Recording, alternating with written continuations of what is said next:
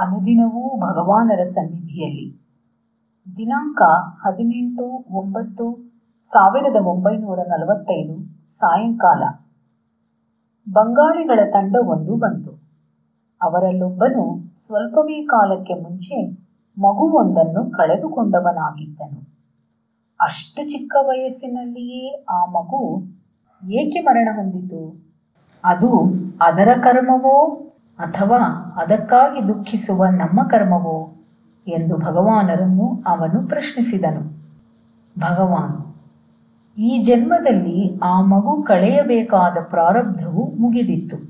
ಆದ್ದರಿಂದ ಅದು ಮರಣ ಹೊಂದಿತು. ಆದುದರಿಂದ ಅದು ಮಗುವಿನ ಕರ್ಮವೆನ್ನಬಹುದು. ಆ ಮಗುವು ನಿನ್ನದಾಗಿಲ್ಲದೆ ದೇವರಿಗೆ ಸೇರಿದ್ದೆಂದು ದೇವರೇ ಕೊಟ್ಟು ದೇವರೇ ತೆಗೆದುಕೊಂಡನೆಂಬ ನಿಶ್ಚಿತವಾದ ನಂಬಿಕೆಯಿಂದ ಶೋಕಗ್ರಸ್ತನಾಗದೆ ನಿನ್ನ ಮಟ್ಟಿಗೆ ಶಾಂತತೆಯಿಂದಿರುವುದು ನಿನ್ನ ಇಚ್ಛೆಗೆ ಬಿಟ್ಟಿರುವುದು ಎಂದು ಪರಿಗಣಿಸಬೇಕು.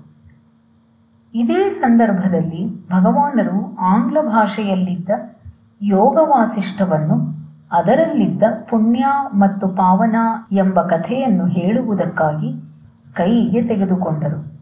ಆಶ್ಚರ್ಯವೇನೆಂದರೆ ಅವರು ಲೋಕಾಭಿರಾಮವಾಗಿ ಪುಸ್ತಕವನ್ನು ತೆರೆದಾಗ, ತೆರೆದ ಪುಟದಲ್ಲಿಯೇ ಅವರು ಹೇಳಲು ನೆನೆಸಿದ್ದ ಕಥೆಯೂ ಇತ್ತು.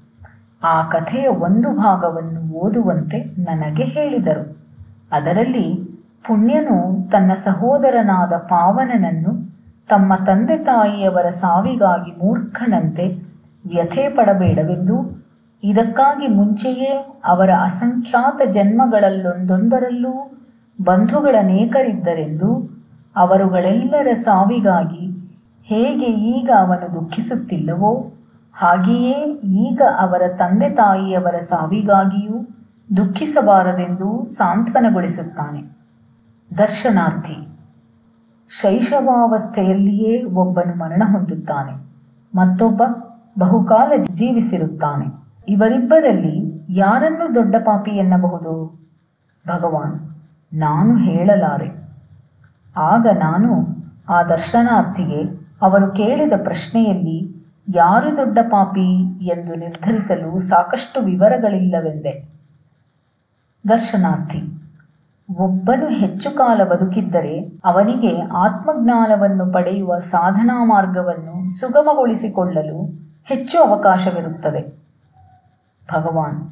ಚಿಕ್ಕ ವಯಸ್ಸಿನಲ್ಲಿ ಮರಣ ಹೊಂದಿದವನು, ಶೀಘ್ರದಲ್ಲಿಯೇ ಮರುಜನ್ಮವೆತ್ತಿ, ಆ ಜನ್ಮದಲ್ಲಿ ದೀರ್ಘವಾದ ಆಯಸ್ಸನ್ನು ಪಡೆದವನಿಗಿಂತ ಆತ್ಮಾನುಭೂತಿ ಪಡೆಯಲು ಆ ಜನ್ಮದಲ್ಲಿ ಅಧಿಕವಾದ ಅವಕಾಶವನ್ನು ಪಡೆಯಬಹುದು. ಮತ್ತೊಬ್ಬ ದರ್ಶನಾರ್ಥಿ, ಎಲ್ಲ ಕರ್ಮಗಳನ್ನು ತ್ಯಾಗ ಮಾಡಬೇಕೆಂದು ಹೇಳುವಾಗ ನಾವು ಕರ್ಮಗಳನ್ನು ಸಾಧ್ಯವಾದಷ್ಟು ಕಡಿಮೆ ಮಾಡಬೇಕೆಂಬ ಅರ್ಥವೇ? ಭಗವಾನ್ ಕರ್ಮ ಸನ್ಯಾಸವೆಂಬುದರರ್ಥ ಕರ್ಮದಲ್ಲಿ ನಮ್ಮ ಆಸಕ್ತಿಯನ್ನು ಬಿಡುವುದು ಅಥವಾ ಕರ್ಮಫಲದಲ್ಲಿಯ ಆಸಕ್ತಿಯನ್ನು ಬಿಡುವುದು ಮತ್ತು ಕರ್ತೃತ್ವದ ಅಭಿಮಾನವನ್ನು ಬಿಟ್ಟು ಬಿಡುವುದು ಯಾವ ಕರ್ಮವನ್ನು ಮಾಡುವುದಕ್ಕಾಗಿ ಈ ಶರೀರವು ಹುಟ್ಟಿ ಬಂದಿರುವುದೋ ಅವುಗಳನ್ನು ಮಾಡಿಯೇ ತೀರಬೇಕು. ನಮಗೆ ಇಷ್ಟವಿರಲಿ ಅಥವಾ ಇಲ್ಲದಿರಲಿ ಅಂಥ ಕರ್ಮಗಳನ್ನು ಬಿಡುವ ಪ್ರಶ್ನೆಯೇ ಇರುವುದಿಲ್ಲ.